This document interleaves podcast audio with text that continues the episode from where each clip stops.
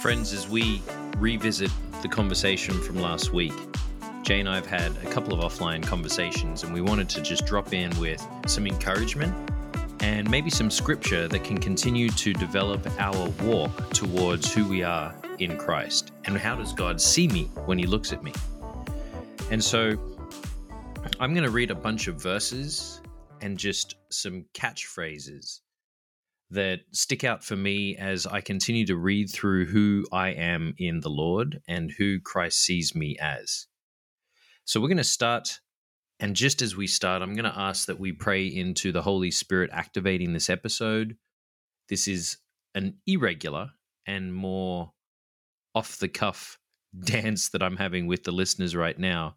Uh, and Lord, we're just asking that you can speak through this scripture to our listeners as they continue to identify who they are in Christ and rediscover, rediscover their biblical manhood. So let's start with Thessalonians or 1 Thessalonians 1 through 4. We know, brothers and sisters, loved by God, that He has chosen you. To me, that says that God loves me and that He has chosen me. Colossians 3:12 Therefore, as the elect, holy and dearly loved, clothe yourselves with a heart of mercy, kindness, humility, gentleness and patience. That says to me that I've been chosen by God and that I am holy and beloved. Colossians 3 4. When Christ, who is your life, appears, then you too will be revealed in glory with him. tells me that Christ is my life and that I will be revealed with him in glory, not for him, but with him in glory. Colossians 3 3. For you have died, and your life is hidden with Christ in God. My life is hidden with Christ in God. What does that mean? What does that mean? Hidden, hidden, hidden. I'm a light on the hill, but I'm hidden with Christ in God. And my God will supply every need according to his glorious riches in Christ Jesus. Philippians 4:19. That tells me that God supplies all my needs financially, relationally, emotionally, physically. God supplies all my needs. Philippians 3:20 but our citizenship is in heaven. And we also await a Savior from there, the Lord Jesus Christ. Man, I've been doing some real thinking about the rapture and just thinking that I am a citizen, that you are a citizen listener in heaven, uh, just brings me great joy. Ephesians 5 8 says, For you were one time, for you were at one time darkness, but now you are light in the Lord. Walk as children of the light. Remember that we're hidden in Christ, but we were formerly in darkness, and now we are the light of the Lord and the light in the Lord.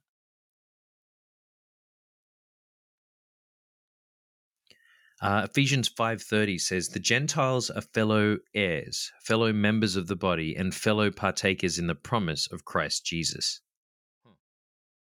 I'm a member in Christ's body and a partaker of his promise. That's what I get from that one. Uh, let's jump back to Ephesians 1 and think through Ephesians 1 3, which specifically says, Bless is the God our Father, our Lord Jesus Christ, who has blessed us with every spiritual blessing in the heavenly realms in Christ.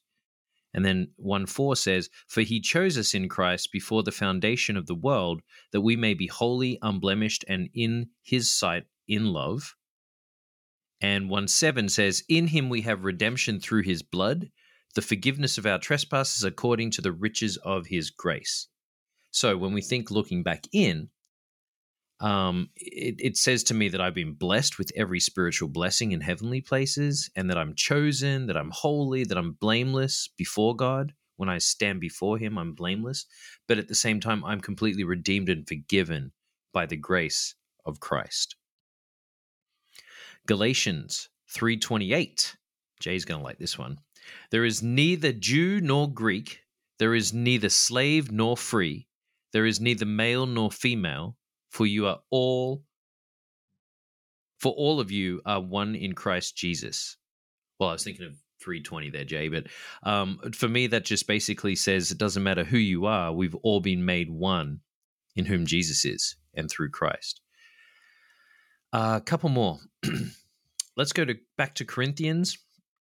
1 Corinthians 1:30 says he is the reason you have a relationship with Jesus Christ or with Christ Jesus who became for us wisdom from God and righteousness and sanctification, Jay's word, and redemption. I believe that that to me speaks out that in Christ Jesus, I have the wisdom, the righteousness, and redemption through sanctification in Christ. Uh, to the church of God that is in Corinth, to those that were sanctified in Christ Jesus and called to be saints, with those in every place who call on the name of the Lord Jesus Christ, their Lord and ours. Basically, that's for me, we've all been called to be saints. So we are a saint. You're a saint. Do you know that if you believe in Jesus, you're a saint? Whoop, whoop. It's kind of a thing to celebrate. Uh, and also thinking that the saints will be called home like ambassadors first, will be called home first. Um, I got a couple more and then we'll begin to wrap up. John 15 15 says, I no longer call you slaves because the slave does not understand what his master is doing, but I've called you friends because I've revealed to you everything I have heard from my Father. John 15 15. So we are friends of Jesus. Uh, John 15 1 5 says, I am the true vine, and my Father is the gardener. I am the vine, you are the branches. The one who remains in me, and I am him, bears much fruit, but apart from me, you can accomplish nothing. We are conduits of Christ's life. We are a branch of the true vine that in Christ. And finally, as we begin to think just upside down, inside out about how God may see us, let me leave you with this John 1 12 that says, but to all who have received him, those who believe in his name, he has given the right to become God's children. Brothers, sisters, we are children, we are childs of God's. He has called us by name and he knows your name. So may this be a blessed week as you step into the identification of who you are in Christ. And hopefully, there's some encouragement there that God has led you to triumph in the knowledge of Christ and that the hardening of your heart, the, the poser, has been removed already in Christ, and therefore we are new creatures because of Christ and in Christ. God bless, and we'll see you next week.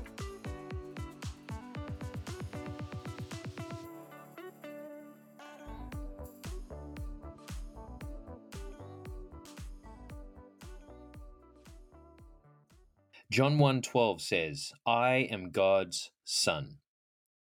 John 1 15 says, I am a friend of God. Romans 5 1 says, I have been justified through faith. 1 Corinthians 6 17 says, I'm united with God. I am one spirit with him. 1 Corinthians 6:19 says, I have been brought I have been bought with a peace and I belong to God. 1 Corinthians 12 says, I'm a member of the body of Christ. So as you take a step back and you think about Jesus' identity and your true identity in Christ, there are five, six verses that we can consistently play on repeat that we are God's son, that we are a friend of God, that we have been justified through faith, that we are united with God in one spirit with Him, that we've been bought with a price, and that we belong to God. And not only that, we are a member of the body of Christ. And then when you think of sin, when we think of the sin that we've done in the past, when we think of the sin that we give daily as we try and die, not because of good works, and not that sin is part of our legacy necessarily, uh, it is it is not our story. Ephesians 1 1 says, I am a saint, I am holy. Ephesians 1 5 says, I have been adopted as the child of God. Ephesians 2 18 says, I have direct access to God through the Holy Spirit. Colossians 1:14 says, I've been redeemed and forgiven of all my sins. Colossians 2:10 says, "I'm complete in Christ." Romans 8:1 says, "I am free forever from condemnation." Romans 8:28 says, "I am assured that all things work together for good." Romans 8:31 says, "I am free from any condemning charges against me." Romans 35 says, "I cannot be separated from the love of God."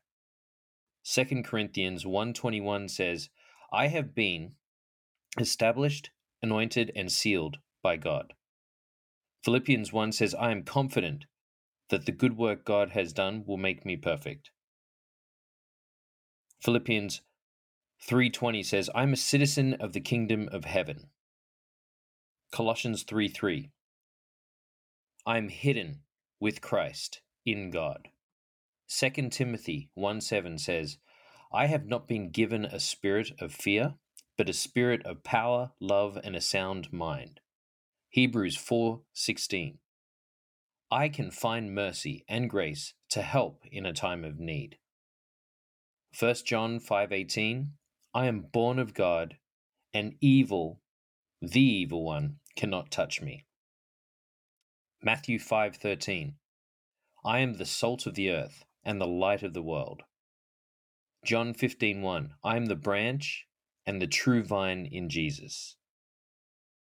Second 1 Corinthians 16 I am the temple of God. 2 Corinthians 5:17 I'm a minister of reconciliation for God. 2 Corinthians 6 I am God's co-worker.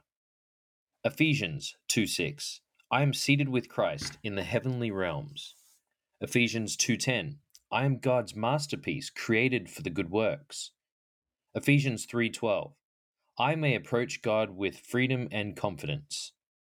Philippians 4:13 Whatever I have and wherever I am I can make it through the one who made me, who I am.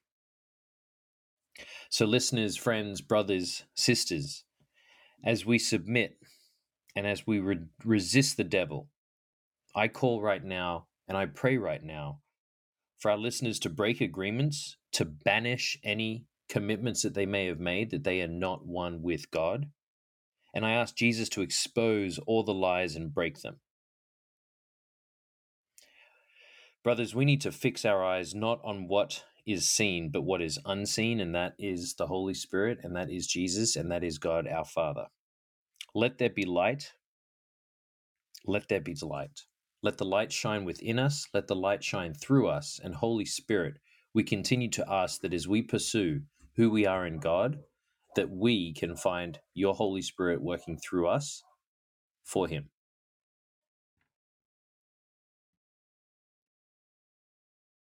Christ is alive right now. Christ is ascended into heaven. Christ is seated on a throne. Christ is ruling as King, Lord, God, and Savior. And Christ loves you. So who are you in Christ?